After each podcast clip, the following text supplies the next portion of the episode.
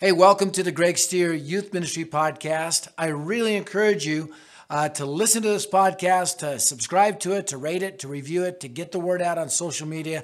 Help us spread the word that it's time for a revolution in youth ministry. And I'm super excited about this summer podcast series that we're going to be doing. It's going to be all based on a movement that rocked our world called Movements That Change the World uh, by Steve Addison. And in this book, he talks about five keys to movements throughout history, and we see them rooted in scripture.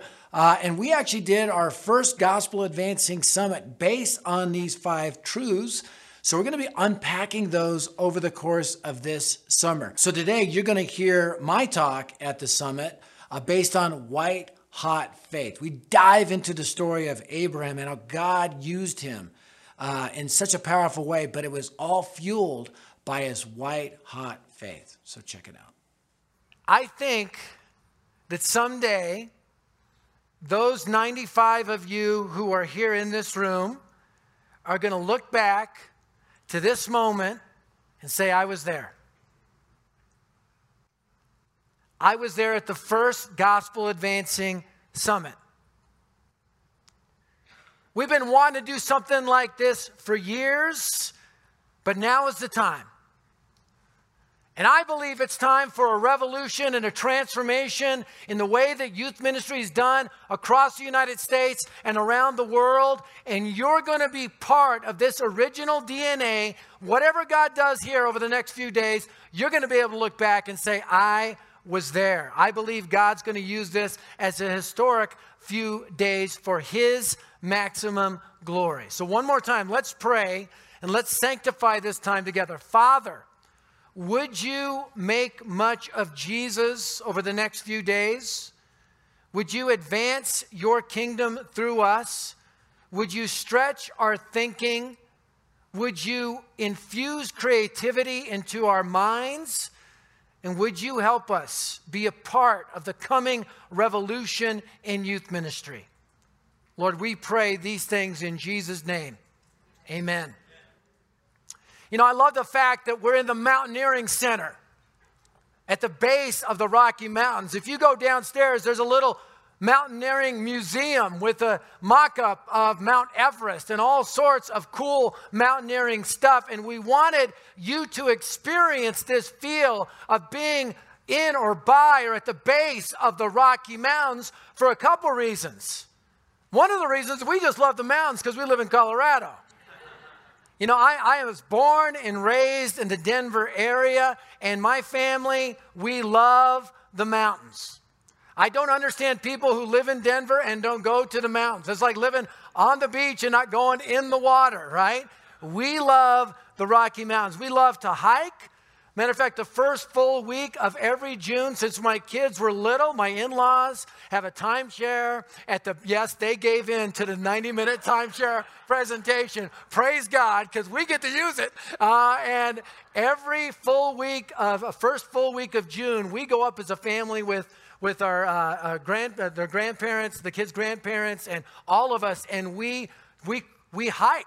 We go to the Rocky Mountain National Park and we go on hiking trails all over the place, and we absolutely love it. And early on, when my kids were little, uh, we discovered these little hiking patches. I think we got a picture of them, these little hiking patches. I remember Ouzel Falls in the Rocky Mountain National Park. And we were buying these patches so if the kids do a trail, they get a patch when they're little. And the lady selling me the patches gave me the best advice. She said, Here's the deal they got to earn their patch. If you want to do this right, you got to get them to earn their patch. You got to give them the three rules of hiking. Number one, they can't complain.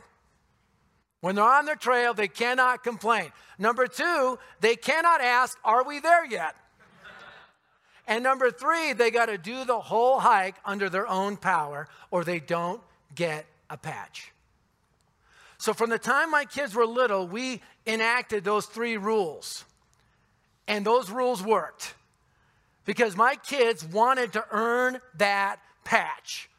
And I remember once we were on Deer Creek Trail and uh, Deer Mountain Trail, and in April in Estes Park, snow was still on the ground. Kaylee was about five or six years old, my daughter, and it was a six mile hike, and it was pretty intense, and she was having a hard time. But she wasn't complaining. She wasn't asking, Are we there yet? And I'll never forget, almost halfway through the hike, she collapsed face first in a puddle and just laid there. And I'm like, Kaylee, Kaylee, let me pick you up and carry you. And she's a girly girl, but in that moment, she became the Terminator. She pushed up and she goes, I need my patch. And she earned that patch, right? She wanted to earn that patch. And I'm going to tell you something. That hike and those hikes gave my kids more and more confidence to where they feel they could tackle any mountain. Because hiking those smaller trails gave them faith that they could tackle the bigger trails. Their faith increased over time. See, when you climb a mountain of vision, you need the fire of faith, not in your own abilities, but in the power of God. Because we're going to be facing a different mountain together that we're seeking to climb. Our vision is every teen everywhere hearing the gospel from a friend. It's a billion teens. That's a big mountain, and it requires white hot faith to conquer it. But movements that change the world are led by those who have white hot faith. The Apostle Paul had a white hot faith that God could use him to reach the Gentiles. St. Patrick had a white hot faith that God could use him to reach the pagan Irish. Martin Luther had a white hot faith that God could use him to reach the Catholics. John Wesley, a white hot faith that God could use him to reach the United States. Chuck Smith had a white hot faith that God could use him to reach the hippies. And Billy Graham had a white hot faith that God could use him to reach all across the world. Do you have faith that God can use you to reach the next generation? We must have a white hot faith just like Abraham. Abraham had a white hot faith. And he too climbed a mountain, Mount Moriah, which is right now where it's where the city of Jerusalem is upon. The Temple Mount is at the, the top of Mount Moriah, where Abraham was about to sacrifice his son. And it's that account we read in Genesis 22 of Abraham, the patriarch, with a white hot faith to conquer this mountain and do what God called him to do. Genesis 22 1, sometime later, God tested Abraham. He said to him, Abraham, here I am, he replied. Then God said, Take your son, your only son whom you love, Isaac, and go to the region of Moriah. Sacrifice him there as a burnt offering on a mountain I will show you. Early the next morning, Abraham got up, loaded his donkey. He took with him two of his servants and his son Isaac. When he had cut enough wood for the burnt offering, he set out for the place God told him about. On the third day, Abraham looked up and saw the place in the distance. He said to his servants, Stay here with the donkey while I go and, and I and the boy go over there. We will worship and then we will come back to you. Abraham took the wood for the burnt offering and placed it on his son Isaac. He himself carried the fire and the knife. As the two of them went on together, Isaac spoke up and said to his father, uh, Father, yes, my son. Abraham replied, The fire and wood are here, Isaac said, but where is the lamb for the burnt offering? Abraham answered, God himself will provide the lamb for the burnt offering, my son. And the two of them went on together. When they reached the place that God had told him about. Abraham built an altar there and arranged the wood on it. He bound his son Isaac and laid him on the altar on top of the wood. Then he reached out his hand and took the knife to slay his son. But the angel of the Lord called out to him from heaven, Abraham, Abraham, here I am, he replied. Do not lay a hand on the boy, he said. Do not do anything to him. Now I know that you fear God because you've not withheld from me your son, your only son. Abraham looked up, and there in a thicket he saw a ram caught by its horns. He went over and took the ram and sacrificed it as a burnt offering instead of his son. So Abraham called that place, The Lord will provide. And to this day it is said, On the mountain of the Lord it will be provided. I love this passage I love this passage for a lot of reasons, but one of the reasons I love it is it preaches really well. Because Abraham literally carries a knife and fire up the mountain. He's carrying that fire, literal fire, but he's also carrying the fire of faith in his heart. When you climb the mountain of vision, you need the fire of faith. And there are four truths we're going to discover in this passage that will help us get a white hot faith. Truth number one a white hot faith that increases over time. A white hot faith that increases over time. Did you know that different colors of flames have different levels of heat? According to the website Sciencing, a bright red flame burns at 7 1800 degrees Fahrenheit. An orange flame burns at 2000 degrees. A bright yellow flame burns at 2300 degrees. And a white hot flame burns at 2700 degrees. That means the difference between a red hot flame and a white hot flame, flame is a thousand degrees. So let me ask you the question How hot is your faith? Do you have a red hot faith?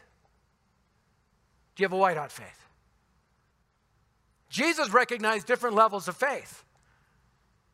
With his disciples, when they were freaked out while they were going in the boat over the Sea of Galilee and the storm hit, ye of little faith.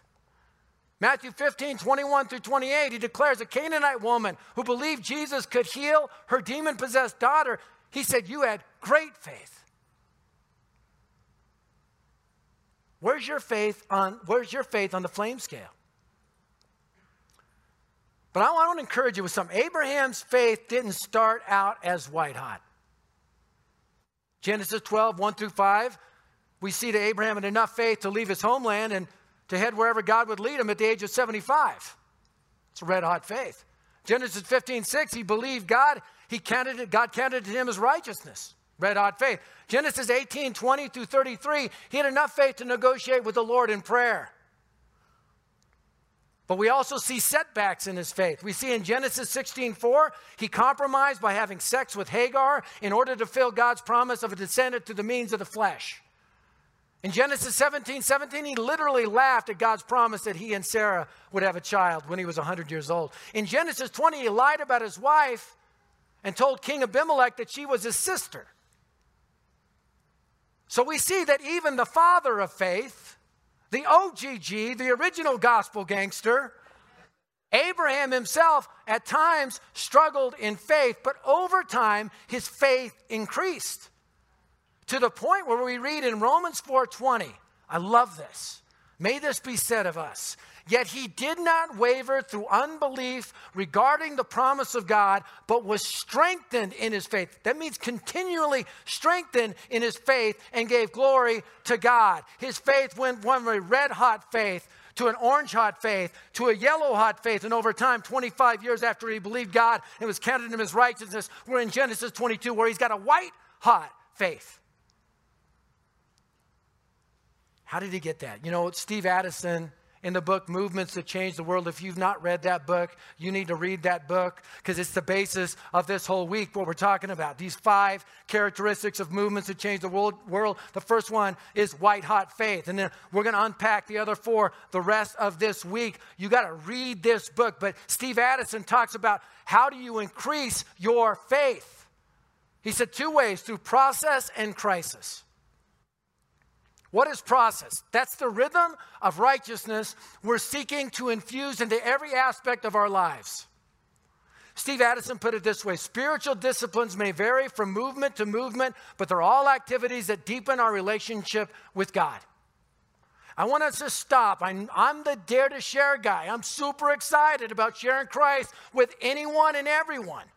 But I want to say this first Listen, if we want to go far with the gospel of Christ, we must go deep with the person of Christ. Deep roots in Jesus gives us branches that stretch far and produce much fruit. We need spiritual disciplines like fasting and prayer, reading, studying, meditating on God's word, silence, solitude, contemplation. You got to watch the fire, or it will go out. You know, growing up every summer, I'd look forward to going with my grandfather and grandmother deep into the Rocky Mountains for two weeks. The Ford F 150 truck and a camper. He'd always make a fire. And it was a privilege when I was a little kid when he would tell me, okay, Greg, it's your turn to watch the fire. And you know what that meant? I gotta, I gotta keep it burning. I had to get a stick and I had to move those logs around when they started kind of going out to kind of reignite. And when they started getting burned up and all the, all the fresh wood started getting burnt down to, to, the, to the ashes, I'd take another piece of wood or I'd go find some more, more wood in the forest and I'd bring it and I'd put it on there and I'd keep watching the fire because if you don't watch the fire, the fire goes out. What's true with the campfire is true of our spiritual walk with Christ. We got to watch the fire.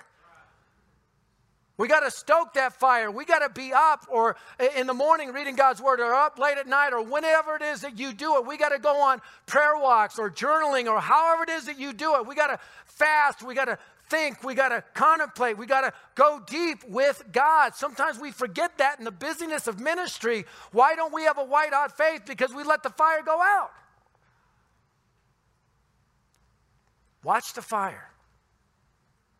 Are you watching it? Are you committed to it? Are you consistent with it?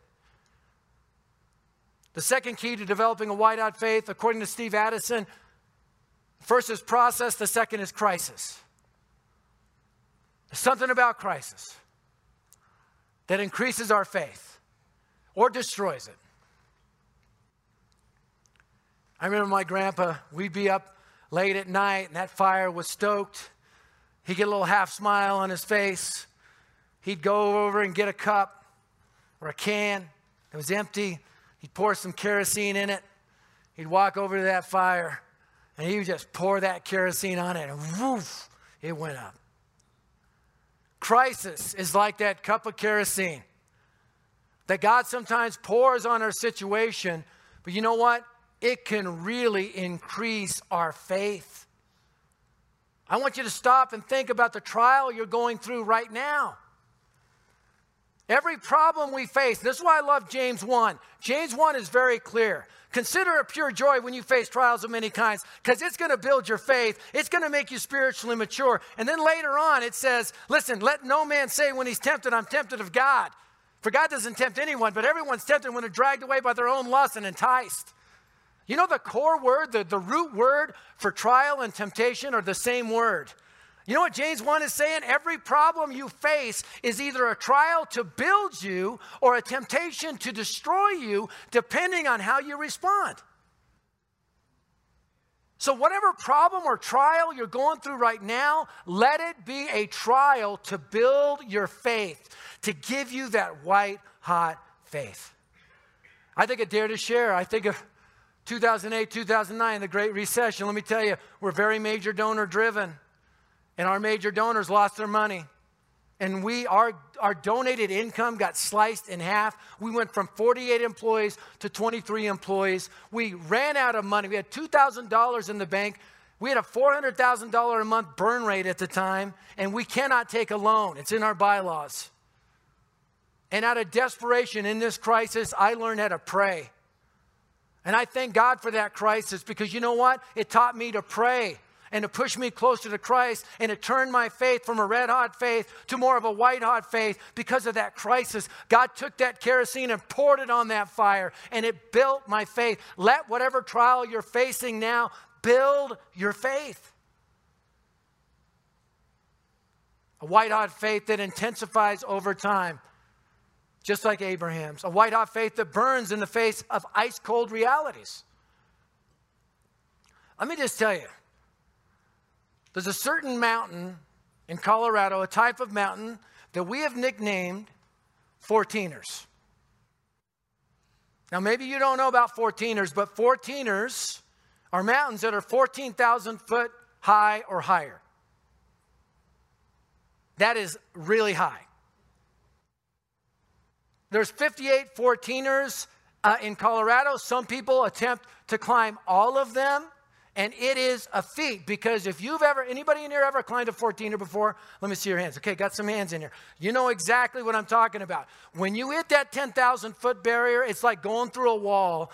All of a sudden, you get a headache all of a sudden you start moving slower. And the higher you go up that mountain, the slower that you move. A lot of people struggle with altitude sickness. And literally in Denver, when you come from the flatlands to Denver, you can get a bad, bad headache.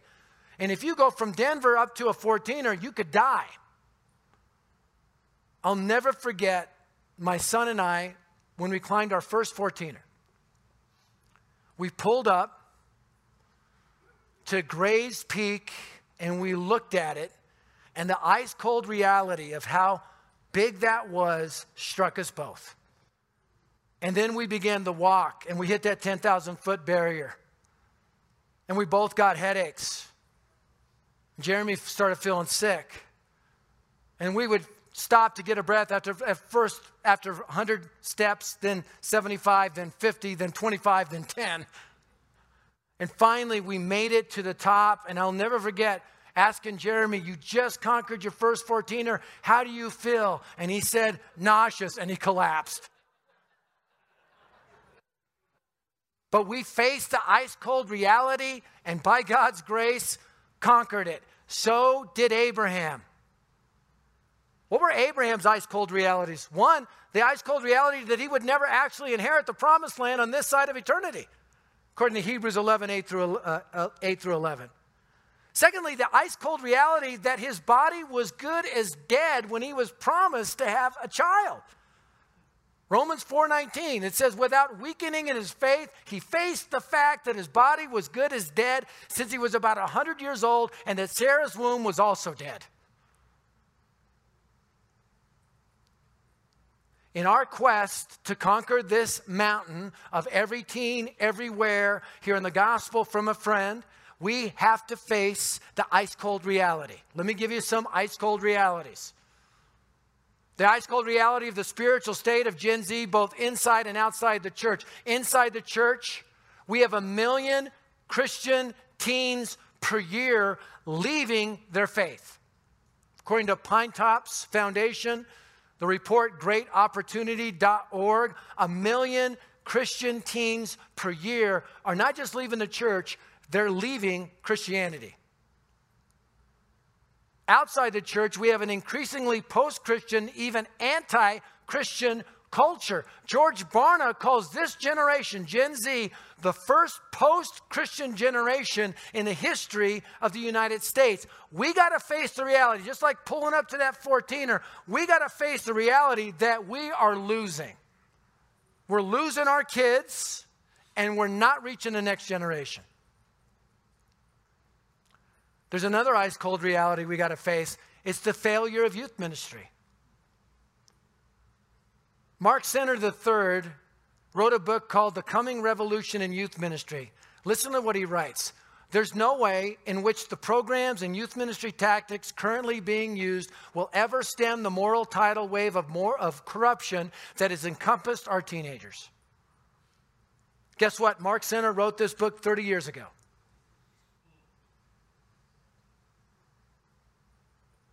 Long before social media exploded onto the scene. In the 30 years this book has been written, not much has changed. We have a strategy that's stuck in the 80s. Youth ministry has utterly and drastically failed. I just wrote a book called The Failure of Youth Ministry and How to Fix It. And I am positive it can be fixed, but we got to face the brutal reality. And thirdly, the ice cold reality of the bigness of the goal 1 billion teenagers. That makes Mount Everest look like an anthill. That is a big goal. So, how do we maintain a white hot faith in the midst of such ice cold realities? Allow me to introduce you to a principle. It's called the Stockdale Paradox. The Stockdale Paradox is mentioned in the book Good to Great, written by Jim Collins. It's a story of Vice Admiral James Stockdale. He was captured as a prisoner of war in the Vietnam War. He was tortured over 20 times during his eight year imprisonment from 1965 to 1973. He lived out the war with no prisoner's rights, no set release date, no certainty, certainty as whether or not he would ever survive to see his family again. And when Jim Collins, the author of Good to Great, asked him what got you through, he said it was this face the brutal reality, but don't lose hope that in the end you will overcome. He said, You know who died as prisoners of war? It was the optimists who said, We'll be released by Christmas, and Christmas would come and go, and they'd still not be released. We'll be released by Easter. Easter would come and go, and they still would not be released, and soon they gave up. When it comes to youth ministry, don't be a starry eyed optimist, refuse to be a grumpy pessimist, choose, to be a hope filled realist. We have a major problem on our hands, and that is the failure of youth ministry. But we will, lose, we will not lose hope that in the end, by God's grace, based on God's word, through the power of the gospel and the potential of the Holy Spirit, we will overcome. The third characteristic of a white hot faith is this a white hot faith that is willing to go the whole way. Abraham was willing to go the whole way. He was willing to kill his son and burn his son as a burnt offering. That's something I missed, I'll be honest with you. That's something that I missed when I was studying the text originally. That, that Abraham was not just going to sacrifice his son, he was going to offer his son as a burnt offering. He was going to set his son ablaze on the altar because he believed, if you look in Hebrews 11, by faith, Abraham, when God tested him, offered Isaac as a sacrifice. He would embrace the promises, was about to sacrifice his one and only son, even though God had said to him, It is through Isaac your offspring will be reckoned. Abraham reasoned that God could raise him from the dead. And so, in a manner of speaking, he did receive Isaac back from the death. The, the dead, listen, here's the deal. Abraham believed God was going to raise Isaac up, not just from the dead, but from the ashes. So he was willing to go the whole way and kill and burn his son as a burnt offering. Earlier, we learned from Steve Addison that to increase our faith, two things are needed process and crisis. But based on this passage, I would add a third key. Here it is risk taking, faith stretching choices. That's what happened to Abraham on Mount Moriah. James 2 21 and 22. Was not our father Abraham considered righteous for what he did when he offered his son Isaac on the altar? You see that his faith and his actions were working together, and his faith was made complete by what he did. It wasn't just process, it wasn't just crisis, it was that moment of a faith stretching decision to kill and burn his son because God told him to. And thank God that God stopped him. But he was going to go the whole way. What choices must you make this week to go the whole way? To make the burnt offering. Man, when I look around this room, I see youth leaders who've been willing to go the whole way. I think of John Burdett, good old Kentucky boy, had a youth ministry, decided to go whole the, whole way with gospel advancing. Saw that youth ministry thrive, decided to plant a church, planted a church, took his whole church staff out to lead the cause so they could become gospel advancing. That began to grow and go. And so he took a step of faith into a national ministry, then eventually took a step of faith to become part of Dare 2 Share. And now he's taken a step of faith to do his own ministry, to train churches church wide how to put these values into place. I think of Brian Baldwin. I remember when I first met Brian Baldwin in Oklahoma, I thought he was crazy. You know, they say a fanatic is someone who won't change his mind and won't change the subject. Well, he would not change the subject. He was all about the gospel and he kept bringing stuff up to me. And I thought, who is this guy? And he would ask questions and pester and pester until he got the answer. And then you know what he would do? He'd go out back and implement it. Even if it bucked in the face of the traditional youth ministry system of Oklahoma, he began to do that. And now he's developing apps and his whole team. He's got a whole army of Oklahomans, Okies out here, ready to change the world, who are as crazy as him. I think if Steve and Susanna Grace Point, Steve and Suzanne, listen, they are all about the gospel. They, they, they, lead, they lead a ministry of college students, Acts 2 churches, Grace Point churches. There's on 70 or 75 churches across America. Their goal is an Acts 2 church in, in every college town.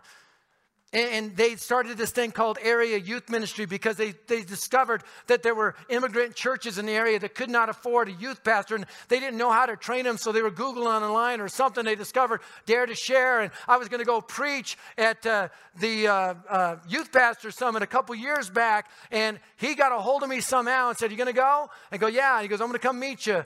I'm flying down today. I wasn't going to go. I'm coming. And we came and we had lunch or something. He goes, I'm in. I don't know what that means, but he's in. When, he, when Steve says he's in, he's in. And he took all the stuff and began to multiply it. Now, I'm telling you, they, they have 1,500 college staff across America that are fully gospelized that are going to take every college campus for Christ because they're willing to go the whole way.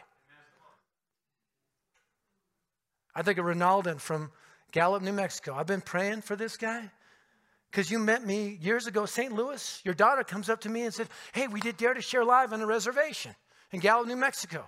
And I have a heart for the Native American kids because I think they got ripped off, and I feel so bad for what's happening and the brokenness on these reservations. Her dad comes up, Ronaldo, and says, Hey, we did Dare 2 Share Live. And guess what? We go out every month sharing the gospel on the reservation. Nobody else does that. And I wish I'd have got your name and number because I've prayed about it and I've quoted that story again and again. And out here, greeting youth leaders coming in, you come walking up.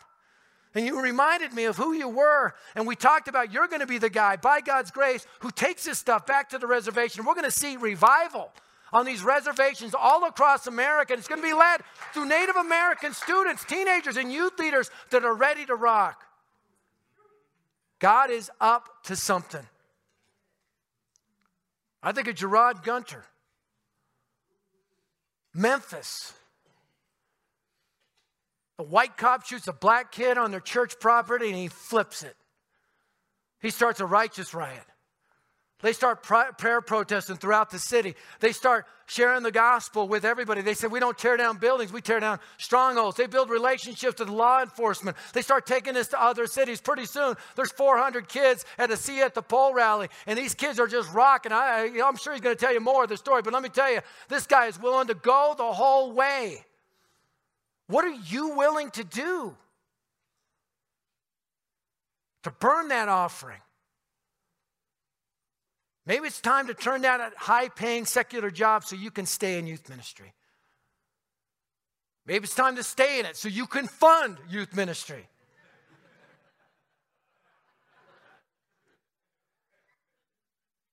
Maybe it's to accept that ministry opportunity across the country, which means uprooting everything. Maybe it's starting that gospel advancing network or breaking free from that network that's institutionalized so you can start a gospel advancing one. Maybe it's having that difficult talk with your pastor about clearing the way for a different type of youth ministry.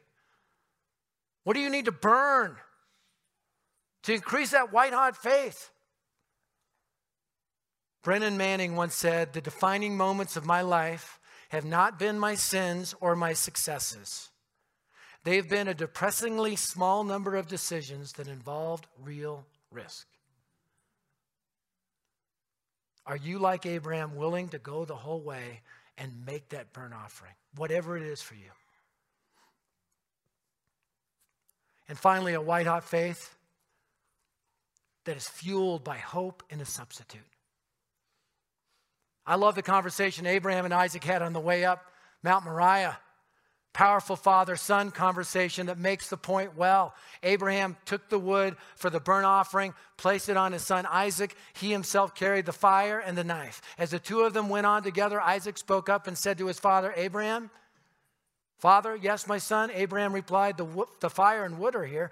Isaac said, But where is the lamb for the burnt offering? Abraham answered, God himself will provide the lamb for the burnt offering, my son.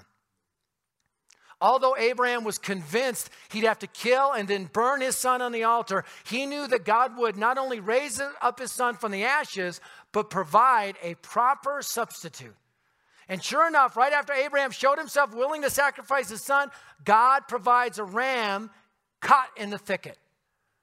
This ram became a God ordained substitute for Isaac. This ram points to Jesus, who is a God ordained substitute for our sins on the cross. Everywhere you dig your hand in the dirt of Scripture, you will find a scarlet cord. If you pull it up and follow it, it ends wrapped around a blood-stained cross. Our hope for a substitute. May that be true of our sermons, may be a true of our lives, may be a true of our programs, may it be true of our movement. May our hope for a substitute drive everything we do and increase our faith. It is that simple gospel that Jesus died in our place for our sin that fans our faith from red hot to white hot. That's why we share the simple gospel. It fans the flame. That's why, as sophisticated as we may get at Dare 2 Share with learning platforms and apps and all that other stuff that is great, let me tell you, it all goes back to the simple gospel of Jesus Christ. Jesus is our ram caught in the thicket. Jesus is the blood on our doorpost. Jesus is the one who died on the cross in our place for our sins. It's all about Jesus, right, Doug Holliday? It's all about Jesus. And that reality turns our faith white hot. When we're willing to climb the mountain of vision with the fire of a white hot faith, that fire intensifies over time through crisis and process. It burns in spite of ice cold realities. You're willing to go the whole way with your burnt offering, and finally, your fire is fueled by hope in a substitute. When you're willing to do that, guess what? You, like Abraham, will be rewarded. You, like my son and daughter, they got a patch. You're going to be rewarded with something else, not a patch. You're going to be rewarded with a crown. This is a crown I keep in my office to remind the staff who's in charge. No, I don't. Uh, this is a, no. Nope. This is the crown I keep in my office to remind me of the crowns that I long to receive at the judgment seat of Christ. You know, the website Got Questions has got some really cool stuff on it about crowns.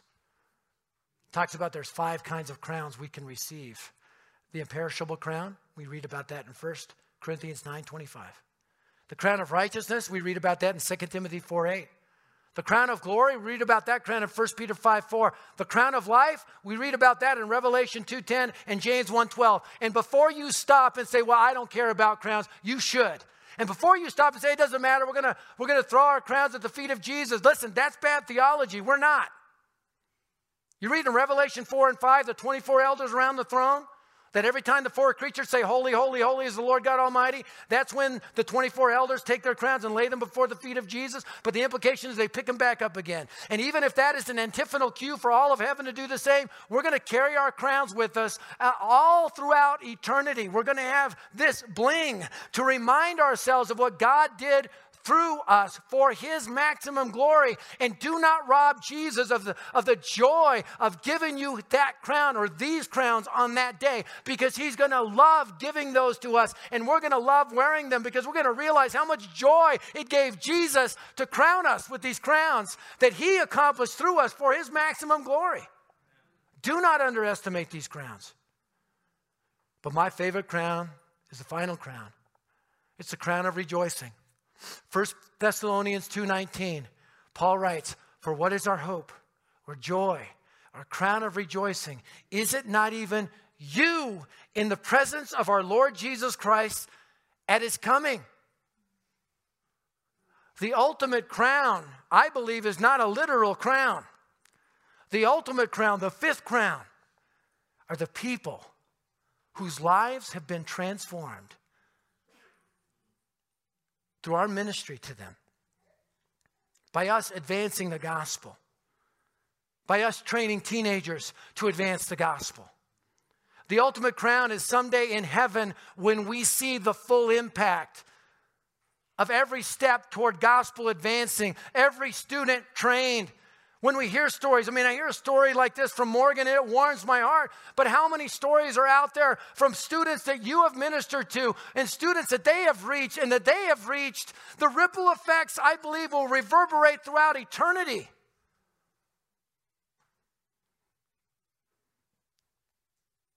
1988, there was a song called Thank You that became super popular. It's about being rewarded with this crown of rejoicing in heaven. I rewrote the second half of the lyrics to tie in with our gospel advancing movement. And you can rest assured, I will not sing this, but I will read it. I, dreamt, I dreamed I went to heaven, and you were there with me. We walked upon the streets of gold beside the crystal sea. We heard the angels singing, then someone called your name. You turned and saw this young man, and he was smiling as he came. He said, You were once my youth leader. I'm sure you can recall. My life was full of pain and hurt, so I thought I'd end it all. But one night you set me down, and I poured out my heart to you. Then you shared the hope of Jesus. That's when my life was made new. Thank you for giving to the Lord. I'm a life that was changed. Thank you for giving to the Lord. I'm so glad you gave. Then another teen stood before me and said, Remember the time? You trained your teens to share the gospel. That's when Jesus became mine. One of your teens was in my class and shared Jesus with me at school. It was in the cafeteria that day that my life was made brand new. For as the eyes could see, one by one they came, each life somehow touched by the teens that you had trained. You mobilized your youth group, you sent them out to share all the seeds those teens sowed, oh, the fruit that they would bear. Your faith, it sparked a movement as other youth leaders joined in to mobilize their teens for Jesus and rescue a generation from sin. The word spread around the globe, both online and face to face. These teens became unstoppable, sharing the message of God's grace. You turned and looked around you, and tears they filled your eyes. Millions of teens had now been saved by the simple message of Christ. As Jesus took your hand and you stood before the Lord, he said, My child, look around you for great is your reward. Thank you for giving to the Lord. Look at the lives that were changed. Thank you for giving to the Lord. I'm so glad you gave. I'm so glad you gave. I'm so glad you gave. So glad you gave this time to come here this week to be with us. We have a big mountain to climb. We need a white hot faith to climb it but it will be worth it all when we hear Jesus say, Well done, my good and faithful servant. And we receive that crown and we look around us at the lives that were changed. Father, fill us with white, hot faith. We pray in Jesus' name. Amen. I hope you were inspired by today's talk and our challenge is this Would you become a gospel advancing leader? There is a movement that's changing the world. Jesus is our gospel advancing leader, but I want to define for you what does that mean for you as a youth leader, a leader of youth? What is a gospel advancing leader? It's this one who personally shares the gospel and mobilizes teenagers to do the same. So I challenge you to make that commitment. How do you do that? Go to gospeladvancing.org and click join now. And when you do that, you just you come in to this fraternity of youth leaders and pastors and moms and dads and even teenagers that are saying, Yes, we're going to personally share the gospel. We're going to mobilize teenagers to do the same. Listen, this whole movement is about changing the world. And what's going to do that is the gospel of Jesus Christ. And who does it faster than anybody? Teenagers. They come to Christ quicker, they spread the gospel faster. So I hope you've enjoyed today's episode uh, of the Greg Stier Youth Ministry Podcast. And remember, a youth ministry that changes the world is one that advances the gospel of Christ.